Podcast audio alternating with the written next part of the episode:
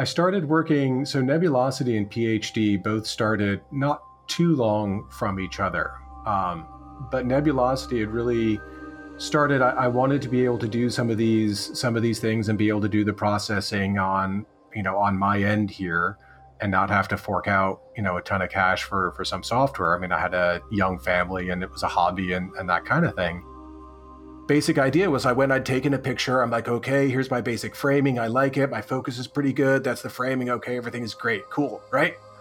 Okay wait a minute let, let, let me go let me let me double check i kind of be ocd let me double check that focus there. Let me click on that little thing focus on that star yeah that's good that's good right? Okay perfect. Now capture the whole series. Oh shoot, I gotta run inside now? I ran inside.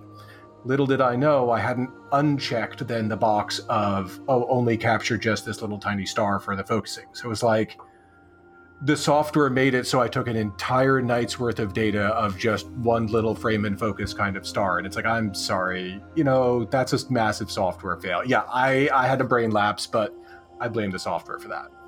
That was Craig Stark, a neuroscientist and medical imager who turned his training towards astroimaging. He's the developer of Nebulosity and PhD, two astronomy software packages that were made with simplicity in mind to avoid the mistakes we all make. Dustin sat down with him to talk neuroscience, astrophotography, processing, and more. So, let's get started. Hello, everyone, and welcome to Space Junk, a weekly podcast dedicated to the amazing hobby of amateur astronomy. Each week, we'll bring you interesting and fun discussions with an eye towards providing you with the latest information and advice on the tools, gadgets, software, and techniques for maximizing your enjoyment of the night sky. Your hosts are Tony Darnell from deepastronomy.space and Dustin Gibson from OPT Telescopes, a world leader in telescopes and accessories. Oh, nice. Yeah, it looks like you've been doing a lot of this kind of stuff. I saw you were on Mindfield. Yeah, we had a really a really neat experience with them a couple years ago. Um, they picked up some of our research on uh, how memory works and what we may be able to do to actually improve our memory, and uh, how video games may actually be a neat way that we could do that. And so uh, we got to spend, oh, I don't know, a grand total, at least a half a dozen days or so with the crew there. And uh, it was a really, really neat experience. Yeah, you built a huge maze you put them through, right? Like a. Yeah, it was pretty awesome. I mean, the my, my lab, we try to figure out how memory works in the brain, how it changes with age, what we could do about it.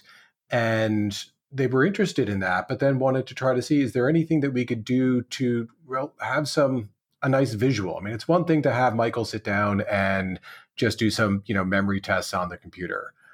That doesn't make for good TV. And so they built this 60 foot by 60 foot maze and had drones up there to be able to then go and see exactly where he was going. He had his uh, lookalikes to then be able to give us some controls. But then it was really pretty cool because after they got done filming, we had said to them, it's like, could could we use the maze? and they're like look you know we're going to have to take it down as soon as we fully wrap but you know at the end of the day if there's still time sure you can use it and so we actually ran an entire experiment in about an hour or so there by setting people up with laptops and a copy of the virtual maze rendered on the laptop people out there you know for real. And then you would do something like learn where everything was in the maze and the maze's layout on you know a on a computer as if you're playing a video game and then go and test in it for real or learn the real one and test the virtual one or you know learn and test in the real to see really how well does the information transfer between the real and the virtual there so you you took a very well respected man and made him an actual rat in a maze exactly so i respect that yeah and he is an he is a really really awesome science communicator Oh, absolutely. Yeah, yeah. Among the best, I, I, think for sure. So it's not your day job then to be making programs like PhD and Nebulosity. Your day job is to do this kind of fun stuff. Yeah, exactly. By by day, I'm a I'm a neuroscientist, and what I spend a lot of my time doing, and this is actually where some of the hook came in uh, when I started writing the software for this, is it's it's neuroimaging. So I stick people inside of MRI scanners. I take lots of pictures of their brains. And each one of these pictures, you know, it's got some faint little noisy bit of the signal. And people move as they're lying inside there. So you have to do things like image registration and alignment. And you need to be able to take a whole bunch of these and effectively stack them on top of each other to then go be able to pull out that actual signal that is the activity in their brain. And it's the same darn set of problems. In fact, way, way back when, um, when I first started getting back into astronomy after, you know, after being into it as as a kid, you know, folks had figured out this is back in the days of Steve Chambers and modifying long exposure webcams. People had figured out how to go and hack a little Philips webcam to, you know, try to act like a real camera and take, you know, exposures that were 10, 30 seconds long or something like that. And so I had, you know, some electronics background and stuff. And so I decided, all right, I'm going to do that. And, and I hack it and, and I start taking the pictures and I'm like, holy cow, you are kidding me. I'm actually seeing stuff in this. And It was awesome. But then the question was, what do I do with these images? You know, um, I got a whole bunch of like, you know, TIFF images or something like that. And each one is something, but yeah, you know, you got to do something to stack them on top of each other. And how do you do that? all right, well, things like Maxim had early versions out there, and that was expensive. And I realized that all of the stuff that I use actually for analysis of brain images has the same kinds of things. So I'm like, I could just push it through there. Um, you know, I tried that as a quick demo kind of thing, but then soon after that said it's like, all right, I could just write some software to then go and try to actually do that. So that's kind of how it all started. So that's how Nebulosity started. Yeah. Yeah. Okay. So I started working. So Nebulosity and PhD both started not too long from each other. Um, but Nebulosity had really started. I, I, wanted to be able to do some of these some of these things and be able to do the processing on you know on my end here and not have to fork out you know a ton of cash for for some software. I mean, I had a young family and it was a hobby and and that kind of thing. Right. And and so I started to do that. And then actually, um, there was this company, SAC Imaging, and I had a lot that I was doing with them in the in the early days. They made some inexpensive cameras um, that were then better than my hacked webcam, yeah. and. But hey, look, you know, I I got to see a galaxy pop up on my screen, and it's like, holy cow, you're kidding me! That was that yeah. was an awesome feeling. Yeah. But uh, but so in any case, I started then um, you know, looking at I was I was working on some of the software there, and the folks at at SAC were saying, could you build us something to be a sort of a simple capture application for our camera, the uh, the SAC 10? And I said, all right, as, as long as it's just a, a simple, basic kind of thing, just for the capture, that'll be fine. Um, and that's then actually what what truly morphed into uh, into Nebulosity. That's what I love about Nebulosity, though. And you and I have talked about this several times, but I feel like it it's the simplicity that yeah. makes it such a great program. And I still use Nebulosity all the time. I mean, I've been oh, imaging oh, awesome. now for five five years, I guess, mm-hmm. and I still tell people about it all the time. I think everybody that's in imaging has used PhD at some point. Yeah. If it's not if it's not their main guiding pro, it's still my main guiding program. But um, it's just the simplicity of these programs that you've made and how it takes all the guesswork out. It's just there's no fluff, there's nothing there to be confusing. It's just push this button and it will do exactly what it says it's supposed to do. Yeah. And that's it, right? And exactly. And try to get it so that I mean, look, when we're doing this as a hobby, we're often not at our best you know, some people look, they have permanent setups and that's awesome and everything is configured and that's great. Uh, right. Uh, that's not the way a lot of us roll. Mm-hmm. You know, we'll truck our stuff out, whether it's just to the backyard or to some deep sky site. And by the time you get set up, it's already dark and you're like, shoot, I've got to align, I've got to do this and this and this. And by the time you start imaging, I don't know, man. Half the time I'm just I'm tired, you know, and yeah, yeah. my you know, I, I'm a neuroscientist, but really my my PhD and everything is in experimental psychology, and it's trying to figure out how do we think, how do we process information, and we know that at like 2 a.m. you're not at your sharpest. So, so I mean, why should it ever be the case? I mean, this is one of the things that really got me, and I was I was well into nebulosity and PhD at the time, and I was looking at some other software and everything out there, and I I took pictures all night in the end of one star. And it happened because the software design that I was I was having to use because I didn't support the camera yet in, in Nebulosity was was bad.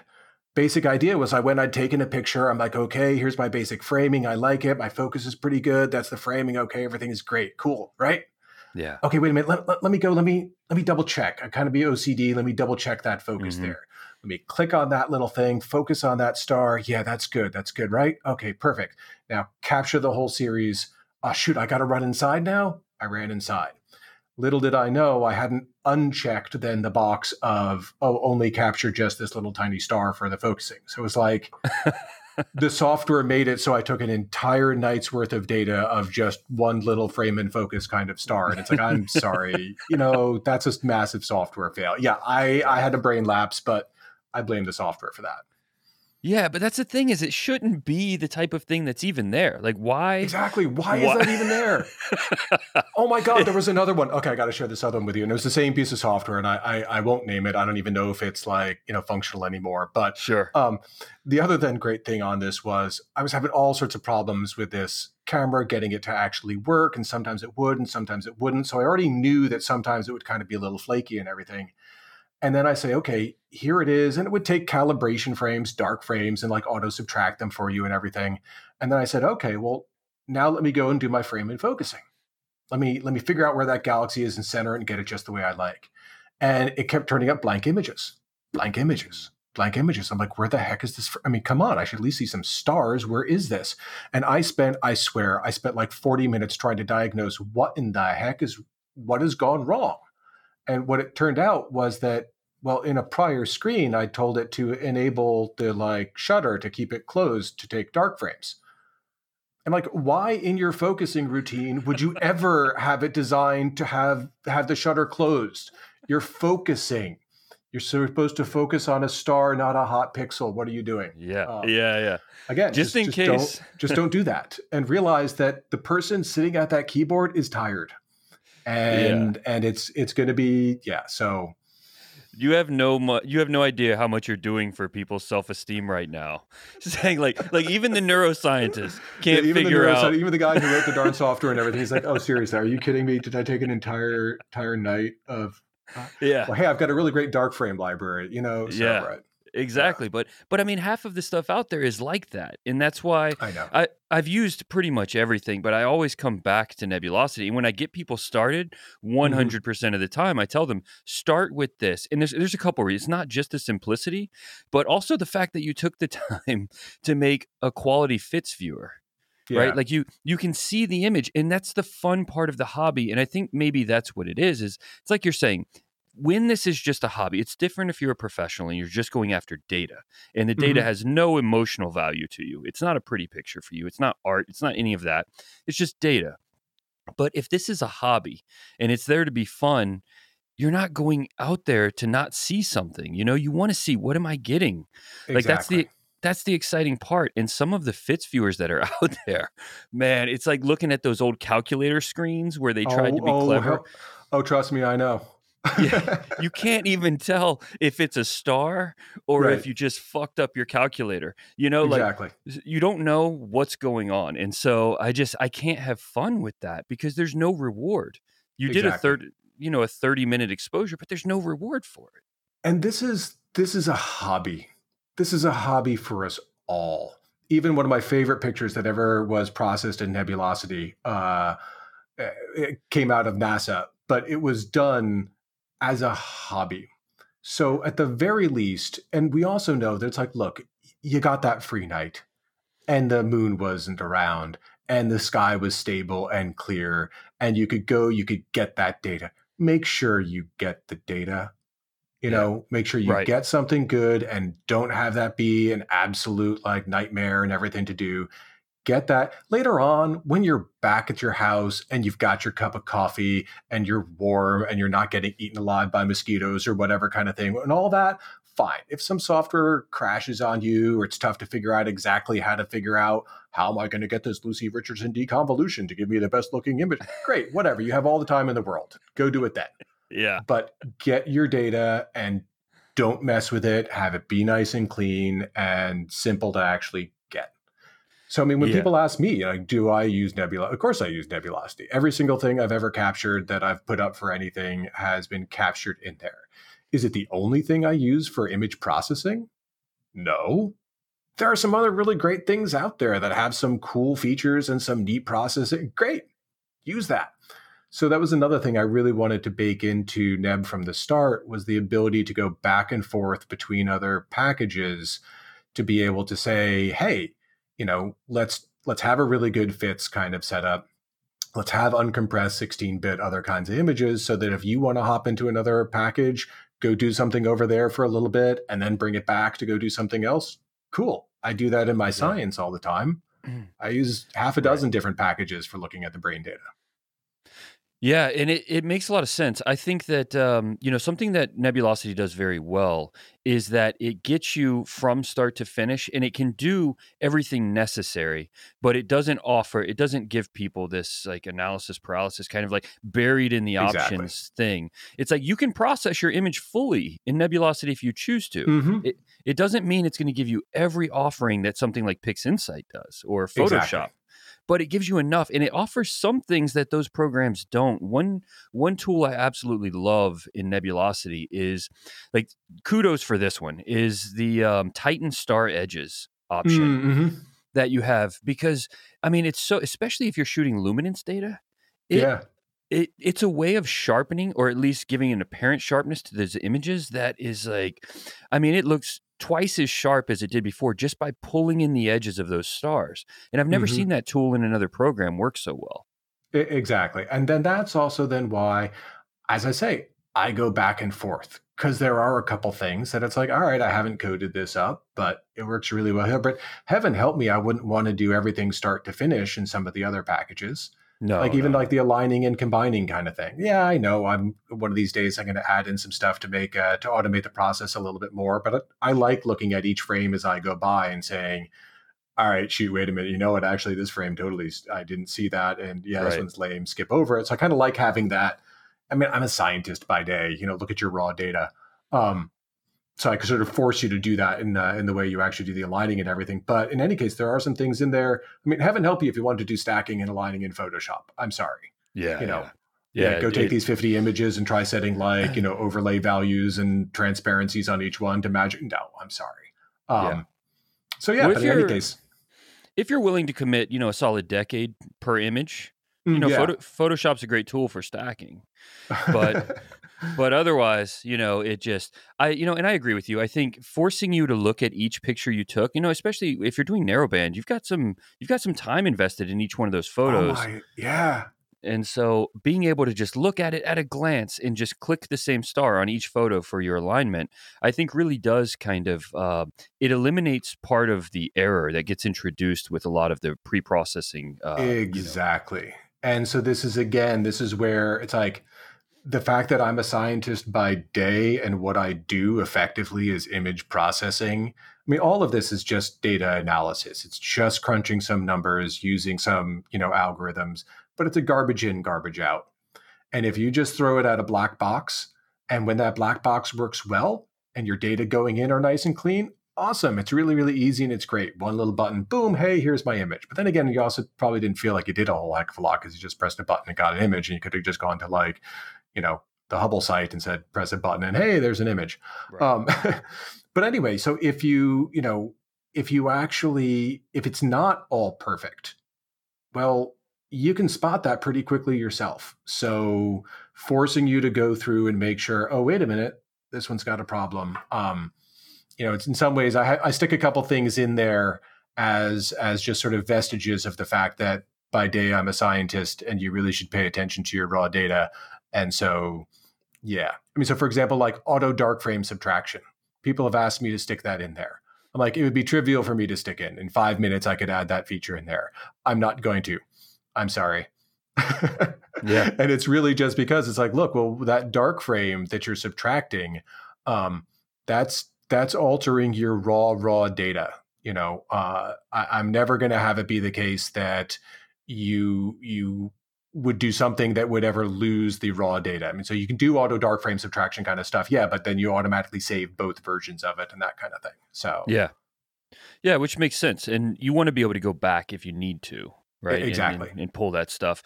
But what about PhD? Let's talk about that. I think that that one is. I don't know anybody that doesn't that doesn't use it now or hasn't used it, you know, extensively. Uh, how did that come to mind? How did you come up with that?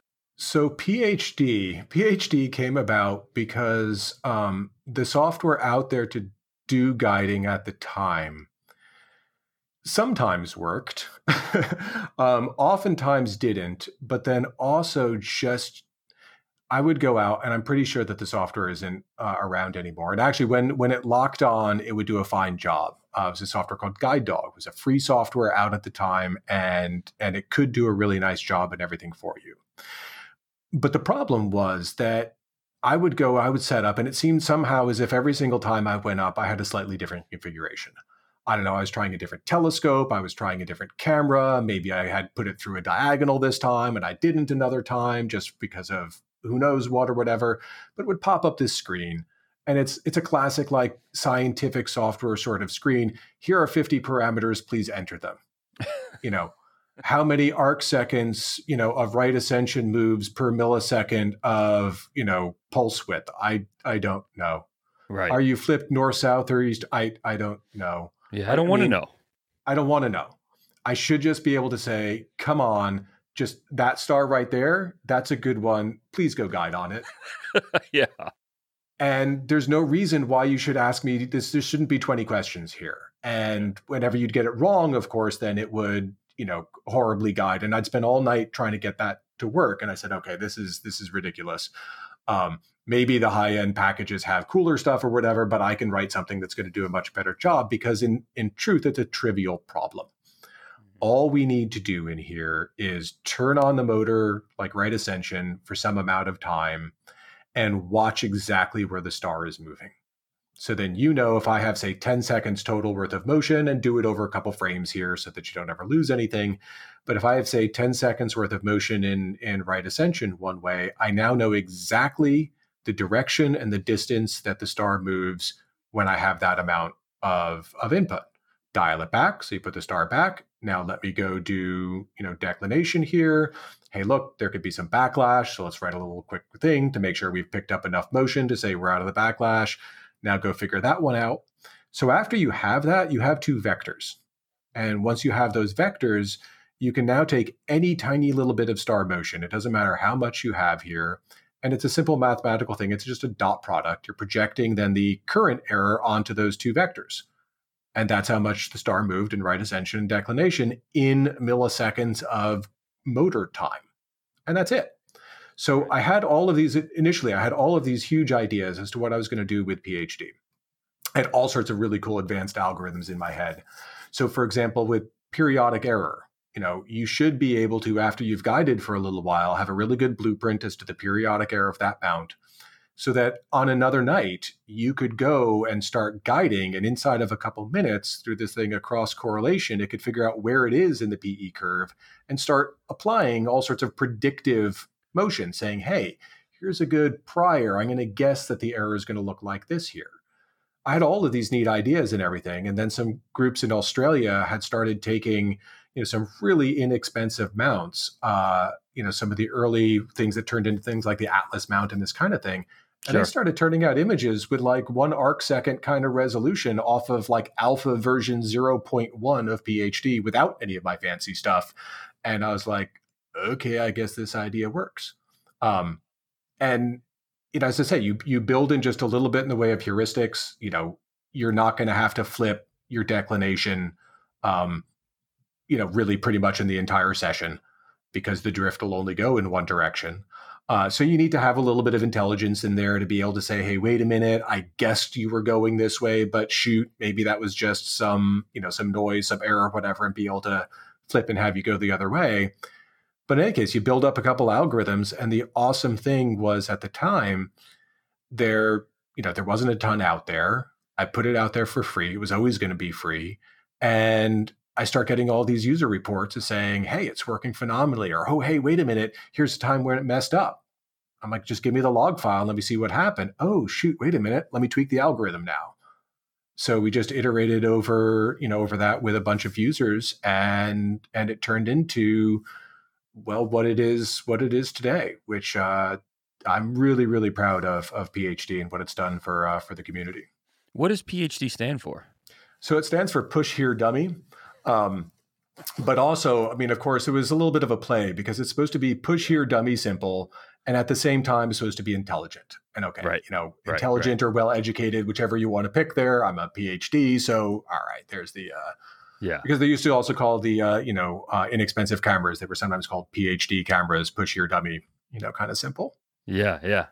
It uh, it definitely is that. I like that when you open it up, it asks you about five very very basic questions. I mean, when I say basic, it's just like, you know, are what are you connected to? What's your yeah. camera? Like that exactly. kind of stuff. Very very simple. And then there's like two buttons. It's like run the exposure, click on a star, guide. Yeah. And then there you go. That's it. That's yeah. it. And and it just works. I mean, I, I turn it on and then I just run it all night and yeah. leave it leave it running and it just does the job there's nothing to it and i really like that because you kind of want the software just to get out of the way exactly you know and this should and not should be do. rocket science you know yeah. fundamentally there are some basic problems that are going on in this and if you just write the software knowing that those are the constraints you're up against and then take everything else away from from the user you know, other it's like how much hysteresis is there? How much back it doesn't matter. Backlash isn't a thing.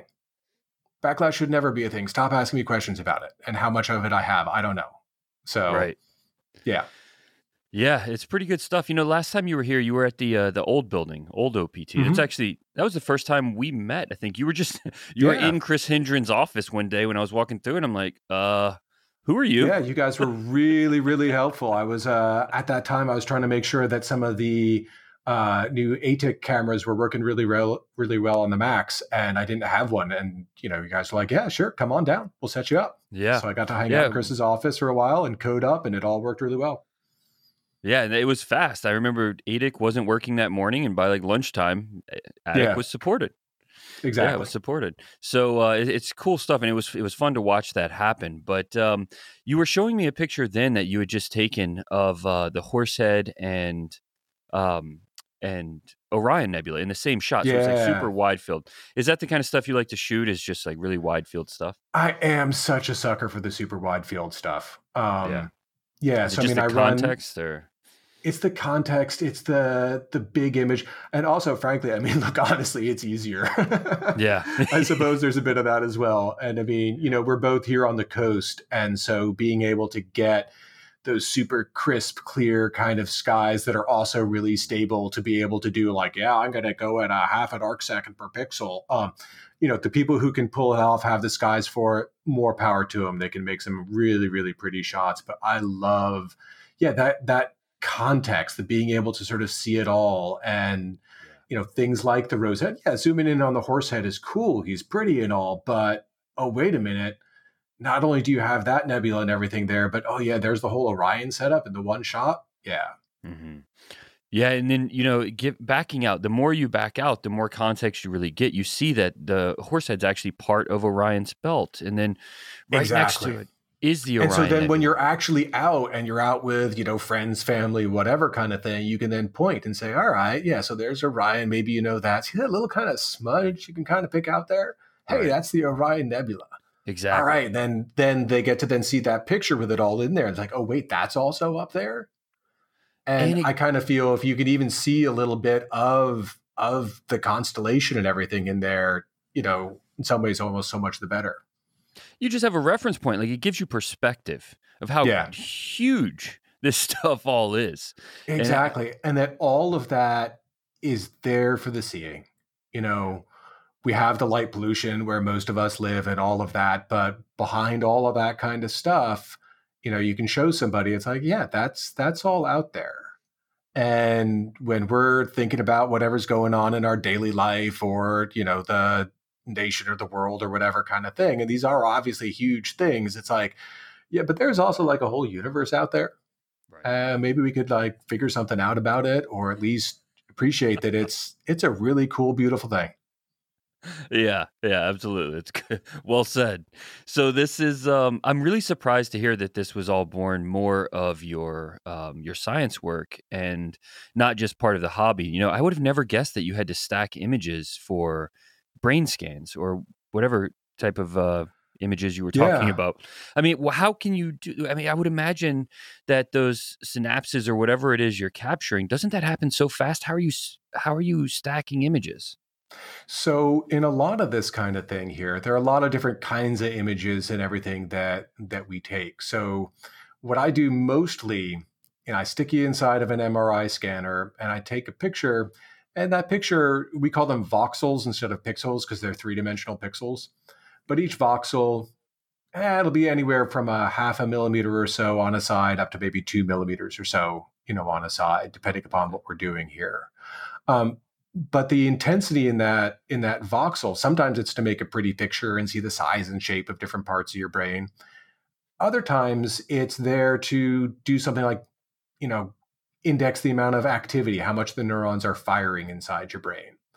And the way we actually get at that it turns out we use the amount of oxygen in the blood right there because as the neurons fire they use up some oxygen and then your blood system gives you a whole bunch of fresh oxygen and we can actually image the amount of oxygen in the blood locally inside your brain and that's actually what we're taking a look at. It's kind of bizarre way of getting at it but it's really nicely tied to how much the neurons are firing so whenever you see pictures in the magazines you'll see some brain with some blobs on it and they're like oh as you can tell you know x is you know different than y in the brain neuroscientists have found it's from this kind of thing but okay. you know, people are people, and you know, you're lying there for an hour as I'm taking all these pictures. Yeah, you're going to fidget. You're going to move around a little bit, and so it's just a three dimensional version of the same problem that we face in astrophotography. And so for you, it's about alignment more than it is boosting signal. Well, that's so you do the alignment so that you can boost the signal. Okay, um, so we should talk about that. You're kind yeah. of the king of breaking down complex things, right? So let's talk about that for people that may not know. Like, why why stack images for space photography in the first place? Yeah. So each time you take an image, you know there there is some truth that actually should have happened. This little spot of that galaxy arm uh, maybe you were supposed to get a hundred photons in the minute or so from that little spot in that galaxy arm. That's the sort of truth with a big capital T. That's what should have happened. But every time you do it, you get a little different number. You know, so coming out of your camera, you know, let's pretend that you get every single photon that came in here. You know, it might be 100, it might be 110, it might be 95. Each time you're going to get something around that 100, but not quite that 100. That happens for a couple of reasons. One, sorry, that's physics, that's the way the photons work.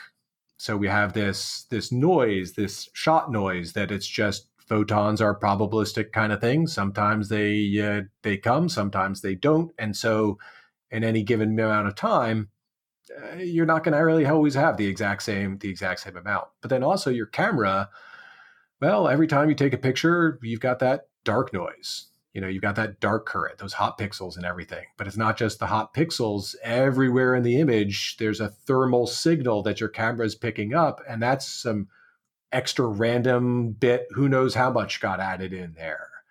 And then there's read noise. Every single time you just read off the CCD, again, there's just a little bit of variability that's tossed in there. But the cool thing is, this variability is you can't know what happened on any given time. If you got a value of 110, you don't know if that's the truth, or if the truth was 100 plus 10, or if the truth was 105 plus 5. You don't know what that plus and minus was. But what you do know is that on average, well, sometimes you got a little more, but sometimes you got a little less. And so on average, you don't get any. So if uh, maybe you got 100 and 105 and 95 and 102 and 98 as your things, you average those together, you get 100. And that's then the point of stacking. That's how it makes that noise go away. Anything that's constant in the image, like that 100 offset from that bit of the galaxy arm, that constant bit is always there. And then the other bits are always just sort of bouncing up and down, uh, back and forth a little bit. And the more you do, the more of those you get, the more you can make that little noise go away. So we stack to get that signal to noise up to be able to then see hey, this little spot in the galaxy is 100, but right next to it, two pixels over, it's supposed to be at about 105. And a few pixels away, it's supposed to be 95. And so we stretch our images to make those little tiny differences huge. That's how we pull out all of this cool stuff out of the image there. So you darn well better actually have the 100 truth being really close to the 100 in your in your actual image. And so that's what you always see is signal to noise ratio. Yeah. And and in that when you're defining those terms then in the simplest possible way, you could say that signal is the truth as you put it of whatever it is you're shooting and the noise then would be anything else that ends up in the image. Exactly. It could, it could be the thermal noise, it could be light pollution, it could be anything that's there mm-hmm. that isn't your actual target. Exactly. And so on that, I mean, for some things like the light pollution, sometimes people talk about that. It's an art, look, it's an artifact no matter what, and it creates its own shot noise and all those kinds of things. So, yeah. And so our goal is to try to get rid of all those other things and get good estimates of them, let them average themselves out, make them disappear so that you then get to see. So, think about this here for a second. Let's say you've got your 16 bit camera. And so your values of that camera go from zero to 65535, a big, wide, huge range. And let's say that your noise coming out of there, plus and minus 10. All right. Well, if you then somehow took your nice fancy CCD camera with 16 bit range and you aimed it at, you know, a picture of your, uh, you aimed it at your cat from really far away with your telescope, or you just put a little uh, SLR lens on there or whatever. There's plenty of light. It's daytime. You take a really, really short exposure. You get a beautiful image. And the cat is sitting there at like 40,000 out of your 65535 units on there. So the cat is nice and bright, plus and minus 10. Kind of who cares? You know, it's 40,000 plus and minus 10. 10 is a little tiny, tiny rounding error. You're not going to notice it. Right. So when you're taking pictures with your phone or with your SLR and it's daytime and it's bright, you don't see the noise. When do you see the noise? You see the noise when it's dark. You know, you're indoors, you're in the bar or whatever, you're trying to take the picture and it's out there at night, and all of a sudden, yeah, your image kind of looks like crud. And same, of course, thing here with, you know, your astrophotography shots because, well, yeah, no, wait a minute, out of 65,000, you've got a hundred of the thing you're trying to take the picture of. Now 100 plus and minus 10. Oh, wait a minute, that's 10%. That's now a big portion of it. And so it looks crummy thing that, by the way, that kills me on the stacking thing, just yeah. for like, you know, now, um, all the, you know, the new phones, your new iPhones and your new, like, you know, Google phones and this kind of thing with like the nighttime mode. Yeah. Have you noticed that they uh-huh. swiped that from astrophotography? Yeah. Yeah. yeah. yeah. So I mean, all they're doing is they're doing some quick registration on the image and stacking on the image in real time. That's exactly how they're doing all those shots and it's it's awesome that stuff that we kind of figured out and all that sort of thing and really pioneered. Yep, all right, that's that's what they're doing. And so let me ask you why why are you drawn to simplicity? Obviously, you know, your day job forces you to do things at the most complex possible level and to kind of innovate on this. Why are you drawn to simplicity? Well, you know, even in science, we have the notion of of Occam's razor that if you have two accounts of something, two ideas as to how something may work, and they are doing really kind of equally as well, go with the simplest one. And that's probably going to be right. I I tell people, and they never believe me, uh, but I tell people I'm actually a really pretty simple minded guy, even in my science. Um, I'm always then looking to try to say as people come up with these incredibly convoluted solutions to to a problem or explanation as to what's going on in the brain and saying this is how it's happening. And you know in some ways it's it's a little bit of a you know you can almost view it as as a curse or something like this but in some ways it's also the the blessing of it. I was like well could it also just be this this one little simple thing? Um, i like trying to trying to think of things that way. I like trying to understand things that way. And i hate making things needlessly complex. You know when i'm trying to explain statistics i was just doing this to a group of, of graduate students. I was trying to explain some stuff that people think of as really pretty complex statistics. You know when we're analyzing these mri images we have we're doing this massive you know multi uh, multiple regression with all these kinds of things in here and people you could just sort of watch as you're describing this to them their eyes are glazing over. They get over sort of like a deer in the headlights kind of look of like, oh my god, I'm never going to be able to understand this. This is impossible. This is needlessly. this is incredibly complex. And I say, okay, wait a minute here. Do you remember back in high school? What's the formula for a line? That y equals mx plus b thing? Yeah. Okay. Everything that we're doing here, this massive multivariate, you know, regression and all this kind of thing, it's y equals mx plus b. It's a simple line. That's all it is. We're just getting a little fancier as to what the line looks like and we're adding in multiple options for that line, but it's the same exact thing. So I've always been drawn to those kinds of ways of thinking because, as I say, I'm a I'm a simple minded kind of guy. I love that. I, I, love that idea, and I think it's needed more in astronomy, even the hobby side of it, than anywhere else I've ever seen. And oh yeah, know, it's just this can be as complex or as simplified as you want it to be but i just feel like the success rate goes up so much when people start simply and and a lot of times when they stay there because you can this is a hobby can be done in very simple ways and be very effective i mean you can take phenomenal images without all of the headache without exactly. all of the suffering you know and so much of the time all going for those added little extra bits doesn't matter. You know, people just end up not getting does. an image. Yeah. Yeah. You don't get an image, or it's actually not any better. You know, I had somebody who was saying, it's like, oh, look, you know, I took my I took my flats and instead of averaging at 30,000 ADU or whatever somebody else had recommended to them, so like halfway or whatever into the image, uh, you know, they're at like 20,000. So I'm going to have to go and re, no, you don't. You don't have to redo anything. It's fine. Trust me.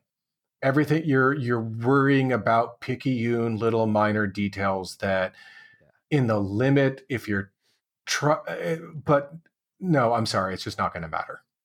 Yeah, it doesn't. And I just I don't know. I it's funny because I don't think that people people don't know, and and this will probably have a lot of people, you know, turn their nose up at me yeah, now. I but I um I so like I go to star parties all the time just to try to support like some of the local clubs and do different mm-hmm. things and and so I'll bring a system out there and people will always come up and want to talk about like the highest end gear and you know the the latest technique to get that last little piece of what you can out of the image and that it always starts with hey man I'm a huge fan of your Instagram I love the photos you're taking what are you doing about this and I'm like listen I'm going to be honest I don't even know if I'm pointed north right now. like, like my guiding is doing all of the work. You know, I I roughed everything I possibly could and skipped about 12 steps. I haven't shot a flat in my life. Right. You know, so it's just if it can be skipped, it's not a step. And a lot of this stuff, you know, trust the equipment, let the equipment do the heavy lifting for you and don't spend half your night getting a perfect polar alignment so that the other half of your night you're not even able to get the image you came after in the first place. It's like Exactly. Go out there and have you know, fun. Go out there, have fun and this is at its best technical art that's what it is. Yeah, um, that's true. That's true. There are occasionally groups that, yeah, you know, will go and then mine some of these, some of the raw images, not the processed images. The raw images, maybe okay, let's go. And occasionally, occasionally, you have that happen, and it's it's the fantasy for a, a number of folks, the sort of dream that your image could be used to, hey, look, I detected a supernova or something like that. And yeah. you know, honestly, if you made it a pretty picture with the supernova in it, even though it's not a perfectly linear kind of thing, great it's a pretty picture and more people will then get drawn to it. But right. um but this is art. And so if you then end up saying it's like wow my you know dark subtraction wasn't perfect and i can see a couple hot pixels and you go into an editing program and you go boop they're not there anymore. Okay. Um yeah so just make it work and don't overthink it because there is that analysis is that paralysis by analysis kind of thing that'll happen to folks it's so much better just to get out there and do it than it is to be stuck because I can't do all of this other stuff. I can't do anything. Right. Right. And that's that's one thing I love about narrowband is I oh, just oh, God, feel like yeah. do you do a lot of narrowband? Is that? Oh is that... yeah, I love narrowband. I mean, look again. Yeah. Look, we're both here in Southern California, and right. we've got like L.A. and San Diego on either side, and um, then you get the sea air, which is going to get lit up by the sky glow even more. And uh, yeah, yeah, narrowband is awesome. yeah, most of the imaging I do is from the city. It's you know Yeah. from the parking lot at OPT or you know just right sometimes downtown. I mean, we shot from Times Square, New York, Oh, and wow. uh, yeah, we um. So I know you haven't you haven't been able to do. Oh yeah, I saw this- that on your. I haven't had a chance to uh, listen to it, but I saw that on your uh, on your feed. Yeah, it was uh it was wild, but we developed this filter. So it's basically the four it's a four band filter. And I don't know if you've seen this yet, but have you seen the triad filter we have? No. So this is cool, man. It, it- talk about simplicity. So the idea was to bring make color cameras relevant again, you know? And so we made one filter that has HA, S2, O3, and H beta all on the same filter at four nanometer band passes. Oh my god, that is such an Split. awesome idea. Yeah. So, you know, with the idea being, look, we know that you're giving up a lot of signal. We know there's a Bayer matrix on a color camera that's giving up even more. We understand Yeah. that there are these problems, but you can do long exposures. You can Yeah. do mini exposures. And so, Yeah. right out of the color camera, you're seeing narrowband images in color, which is crazy. Oh, that is such. I'm looking at it right now. That is such an awesome idea. Yeah, and the, the photos that people are taking are insane, man. APOD level images from like, you know, downtown Baltimore. Because that's the thing, right? The, you you're going to be, you know, your target choices are going to cut down. Yeah, know? emission nebula. Yeah, You're doing emission. because exactly. Um, but they're seriously pretty. Um, my favorite shots that I've ever taken of of mine have all been narrowband shots, and I love it. Then when people say it's like, "Oh, so did you go out to like the desert or something?" I'm like, "No, this is in my backyard here in Irvine." Yeah, Are you kidding me? What? It's like, yeah, yeah, yeah, exactly. So no, I I absolutely love narrowband stuff, and this is such a cool idea. Yeah. We got to get you one out there to play with. I need to get one sent out to you so you can play with it. You'll have so much fun with it, man. You just throw a you know a mirrorless camera on the back or a DSLR, just a cool Yeah. color camera, and just crank exposures out. But then it's like it changes your fishing experience to where you know once you throw that line out, you're seeing that data come back, but now it's in color, Yeah. right? It's oh my fun. gosh, yeah, exactly. Just being able to do it all at once. Have you tried using it just even on a mono camera as your luminance? That's exactly what I'm using it for now. So I've got a big system out in uh, one of our observatories, and it's exactly that idea. Like, why not? If you have RGB and then you put all those together, and that gives you a luminance filter, Yeah. right? Then why not have HA S2 O3 Yeah. put all of those together and have a luminance narrowband filter? exactly. So that's exactly what we're doing, and it's it's nuts. I mean, even just the luminance shots, it's like you almost want to just post them in mono, just black and oh white. yeah. oh god, I love those. It's so much data like just an absurd amount of data and uh it's fun man it's a lot of fun That's a really, really smart idea. I, I love things like that. And again, it's really simple. And yet, yeah, it's a really simple idea, but oh my gosh, it's perfect. yeah yeah we'll get you one sent out man so you can play with it Cool. what uh what kind of equipment do you typically shoot when you shoot So I've been using this same uh, Borg 400 millimeter f4 for years and years and years and years. And honestly, it's great. And this is another one of those. It's like, yeah, okay, there are stiffer, you know, setups and everything out there than the, you know, the focuser setup and everything I've got on it. And there are ones that are flatter for, you know, a larger sort of frame. I've got two different focal reducers for it. Um, you know, that let me run one if I've got a bigger chip than uh, the QSI normally run. Uh, but you know, honestly, it's great. And over the kind of size and everything I'm working, and certainly when I'm doing narrowband, you know, um, in terms of just being able to have a, a nice focus without chromatic aberration kind of thing, Yep. it's fantastic. And that 400 millimeter focal length is just a really, really, really nice spot for the kinds of things that that I like to shoot. Gives nice wide kind of views, and it's awesome. yeah i always i always tell people when they ask about focal length like where should i start i always tell them 4 to 600 Yeah, start there. exactly. Start somewhere in there. That's gonna you with most chips, you can frame out just about every target in the sky well that isn't a tiny galaxy. And Right. now, then it's like as soon as you've made that as your starting point, your guiding, as you know, is then infinitely easier. Right. You know, right. seeing. What's this thing that you call seeing? Yeah. I mean, yeah. you Yeah. don't worry about it nearly It's so much because it's Exactly. it's right because the, you know when I would do planetary work, which hasn't been much, and I suck at it, but I still enjoy it a bit. Um, you know, you have to then not only wait, it not only has to have your schedule be clear and the night be clear, but now it also has to be still. And you're like, really? All right. Um, but yeah, as soon as you've then cut down and you're in that 400 to 600 range, all of those problems just get so much smaller and so much more manageable. So your odds right. of success are so much higher.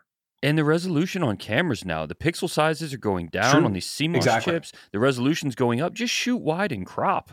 Exactly. Yeah. Shoot wide and so and if crop. you then want to be able to zoom in and your guiding was spot on and the skies were nice and, you know, sharp and all that kind of thing, great. Yeah.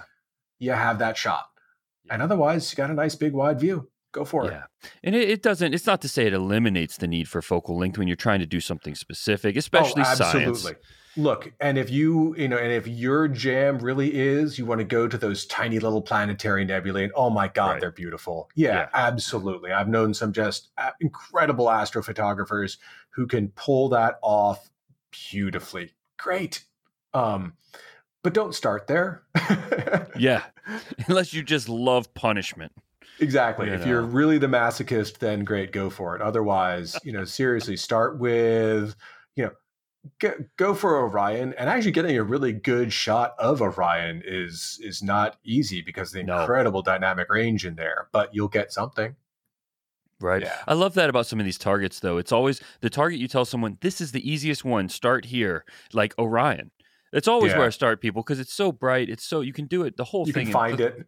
yeah, you can find it. Everything about it's easy. It's also probably the most challenging target in the sky to do well. Exactly. You know? Exactly. And to get so, an image, it's easy, but right. Yeah, and it, it's it's most of the targets that are easy are that way. Like even Andromeda, easy to yeah. find, huge. It's what like six full moons across. Oh yeah, sky. but if you want a really good shot of that, yeah, you're going to spend some time on it. You're going to spend some time, and that was kind of one of the things that, you know, I mean, I real I started to realize just how much data you need to then go and get a really good shot of it. Even when you've got you know a nice scope, even when you've got a nice camera and all that, I'm still using the QSI, you know, 500 uh, that I've had for a good number of years. In part, it's like that's that's it works. I know it. Right. It works. I've got the guiding set up for it, just down pat, and yeah. Yeah, QSI just released their new uh, 16200 camera. Yeah, yeah. It's uh, I just grabbed one. I haven't even had a chance to shoot it yet, but I was so excited to see the QSI stuff coming back because I exactly. love those cameras. Exactly, and there are a bunch of really nice, you know, uh, setups and everything out there right now. I mean, I've got oh, a yeah. whole uh, I've got a whole garage full, almost it seems, of uh, cameras. Most of them are decidedly older cameras and everything these days. But uh, mm-hmm. um, you know, to choose from. But man, yeah, no, I still definitely really like that uh, that QSI setup I've got. And so you said uh, you said that guiding becomes easier at short focal length. I think that's something that you know uh, would probably be good to go into in these last few minutes here if we could. But why it is that guiding becomes so critical at long focal length and what's happening at shorter focal length that makes it so much easier. Yeah. So the the big thing for people to then really sort of get in their heads and I I don't I only try to dive into math when uh sort of when absolutely necessary. Here we go. But it's it's the easiest dive you could possibly sort of imagine here. Um, of just then being able to say, all right, you should figure out at some point here how much of the sky your camera is covering, the field of view there, and how much of the sky each little pixel is covering. So that's the number of arc seconds per pixel. Super, super simple. There are like easy little calculators out there on the web and everything that you can go, you can figure it out. Simple, simple equation. Some of the articles I'd posted up years ago, you know, take you through all of this, and it's really easy. But once you have that number, maybe you're running, you know, at two arc seconds per pixel or something like that. All right. So what that then means is let's say that your guiding is pretty good. Well, actually, let's say that your guiding is, is, is good here, and you're then at, you're able to keep the star almost all the time within an arc second or something like that. So then what that means is that the most that you're really ever moving here is a half of a pixel. One arc second worth of error, two arc seconds per pixel. We can do that math. Right. So, all right, but now then let's go and let's take it so that your pixels are half an arc second. Oh shoot, now wait a minute. Now that one arc second worth of error is two pixels, two whole pixels, not a half a pixel. I can see that a lot better. And then you look at your images, you're like, oh shoot, my stars are all oblong and they look kind of crummy. Right. But now dial it the other way, even like if you run at four arc seconds a pixel. Well, now it's only a quarter of a pixel that my error is. Geez, that sounds pretty awesome. That sounds brilliant. So the same quality of your guiding went from, ah, crap, this is going to look like crud because all my stars are these oval blobs to they're perfect little round circles because it's a tiny fraction of it that my error is. Yeah, so, the focal length's so pulled back you can't see it. It's hidden. Exactly. It's hidden. You've zoomed out on that kind of thing. And so it's hidden. It's hidden in the fact that your pixels, you know, they're not infinite. They're these little tiny squares. And uh, so if you're moving just a tiny bit, but you're really staying with inside that pixel, you're not really going to ever notice that. And you're going to have a nice, pretty image. So, you know, if you can have it, and remember, it's not just guiding, it's the sky bouncing around.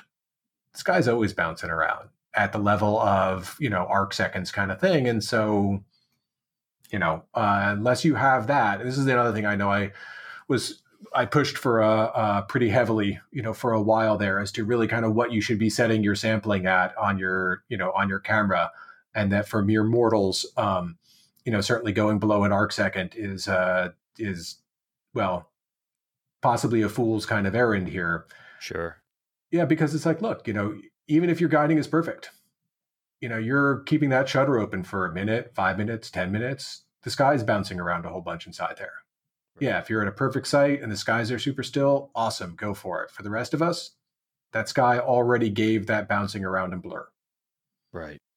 Yeah, you're just introducing so many variables. It's just a Oh my gosh, the wind blows. Right. Literally, the wind blows. Oh, jeez, yeah. okay. Yeah. Yeah, it's all it takes. It's all it takes. Or uh, you know, a kid jumping up and down ten feet oh, away. Oh, yeah. yeah. Anything, anything there, can change it. Exactly. Because I mean, you know, when you really think about this, the resolution that we are running at is insane. Yeah. you know, you say, okay, look, the sky is 360 degrees around. All right. An arc second here, one three thousand six hundredth of a degree of one degree, and there are 360 of them if you go around here. Holy cow, that's tiny. Right. So that's the resolution we're trying to get, you know, I don't know, 50 pounds of telescope and camera and gear or whatever to be moving at with that precision so that you don't have an error bigger than that within, you know, a 10 minute exposure. Seriously? Seriously. and right. doing all that with a program called Push Here Dummy. Exactly. All right. Well, I got one more thing for you. I always like to ask our guests uh, when they come on what what got them into this hobby and what keeps them here. You know, whether it's the science side of it or just the philosophical side of the perspective. But what's what's your story? What got you here? So I started out on this. I was a kid, and it's one of the classic kinds of things. Of it's you know it's the department store telescope. But my sister and I went out and we bought one. We were on a summer vacation and kind of bored. Um, you know, we had a cabin in the woods for a couple weeks and we'd been there a bunch of times. And in any case, we went out, we bought this super, super cheap telescope. It had a, uh, um, you know, one of these like 800X or whatever kind of things. And so absolute yeah. piece of crud. And you would slide the eyepiece in and out. It's basically like a built-in Barlow and you could slide it out to then get more and more magnification. But nice. it's like, holy cow, wait a minute. You can actually see something of Jupiter. Okay, that's cool. Um, and so then round so after that i i wanted to try to see i mean you start like looking around and you're seeing all these incredible shots. So i had you know pictures up on my wall as a kid where some people maybe had bands or whatever. I had like hey there's the whirlpool galaxy. Yeah so i, I was a geek. Um, so but anyway so back then i was doing i tried film astrophotography in my senior year of high school. They had this whole deal where in the spring of your senior year they realized you were checked out anyway. And if your grades were good and you could come up with a neat project, you know, fine, do that instead of taking some classes. So I did a project in astrophotography. Um, and I, you know, I didn't have any guidance. I didn't know what the hell I was doing. Getting things polar aligned was, an, I discovered an old telescope in my school's like in a closet at the school. but I was even then physically stacking. So I would take pictures like of of Andromeda on on 35 millimeter film, and in the dark room, just try to like line them up on top of each other perfectly to then go and physically stack them to uh, uh, you know get the actual print or whatever. Wow. So I got into it then, um, but then things like you know I went to college. I was in like the Boston area, and so that you know isn't really great. And you're in college, so that's going to be challenging. Um, and it it had gone kind of dormant for a good long time. And then it was, as I mentioned, that those long exposure webcams that got me to dust off the old telescope and uh, and try things out. And then in terms of what kind of keeps me here, I mean, it's a hobby I keep coming back to. You know, it'll go on hiatus for a little while, but I keep coming back to it. And I think it's for two reasons. One, it's the challenge, the challenge of trying to see can I actually do that? Can I actually make a picture like that? and what can I see and, and what's out there? But then also it's creating something. You know, by day, it's like you're doing science, and science is long and slow and boring. I mean, you think processing astrophotography stuff is boring. Eh, you ain't seen nothing in terms of how science moves. It's years and years and years to do anything. Right. And then here, you know, it's using a lot of then the same technical kind of skills and ways of thinking and all of that. But at the end of the day, I have something that's that's objectively beautiful and pretty and that can be understood from a scientific perspective if you want in terms of hey you know what that's an image of hydrogen and when i'm taking mri images of the brain i'm taking pictures of hydrogen it's the same darn thing it's just its resonant frequency in light versus its magnetic resonance kind of frequency here and you know you can think of it this way which is a really really cool way to think of it or you can just say like oh my god that's just beautiful and it's just a really sure. really pretty shot. Right. Absolutely. I honestly don't think, and so I, I, should thank you, and and I really appreciate you being on the uh, the oh, podcast today and communicating communicating all this. But I should also thank you for um for what your program has done for me. I honestly don't believe that without Nebulosity, I would have been nearly as interested in the hobby. The first thing I did was look for a simple way to do this because I'm not the guy that's going to go and spend half the night tinkering just to get set up so that I can shoot. I needed mm-hmm. a way to connect and get to the playing part of it. The fun. Exactly. And get to the fun. Nebu- Nebulosity did that. And it did that back when I was getting started before other things were doing that. And I can tell you it's it's what got uh, myself and Jenny into the hobby and kept us here. And I'm still using it now. So I very much appreciate your philosophy and mindset on this. And um, I hope it continues. I hope that there's more stuff that comes out that continues to simplify it for people. I think it makes it a lot more fun and it gets people more interested and successful in the hobby. Oh, well, thank you. Well, anyway, I have taken up an hour of your time, Craig. So wow. it is. that went yeah, quickly. It, it did. It did. But um, yeah, thanks again for being on here. And I, I, know it'll be very helpful for people hearing about how this got started and what it all can do for people. So, anyway, we'll talk again very soon. And um, thank you. Thanks again for having me on. Space Junk is produced by Deep Astronomy and sponsored by OPT Telescopes in Carlsbad, California. Please visit our website at spacejunkpodcast.com. Also, please send any questions and comments or ideas for new episodes to spacejunk at deepastronomy.com.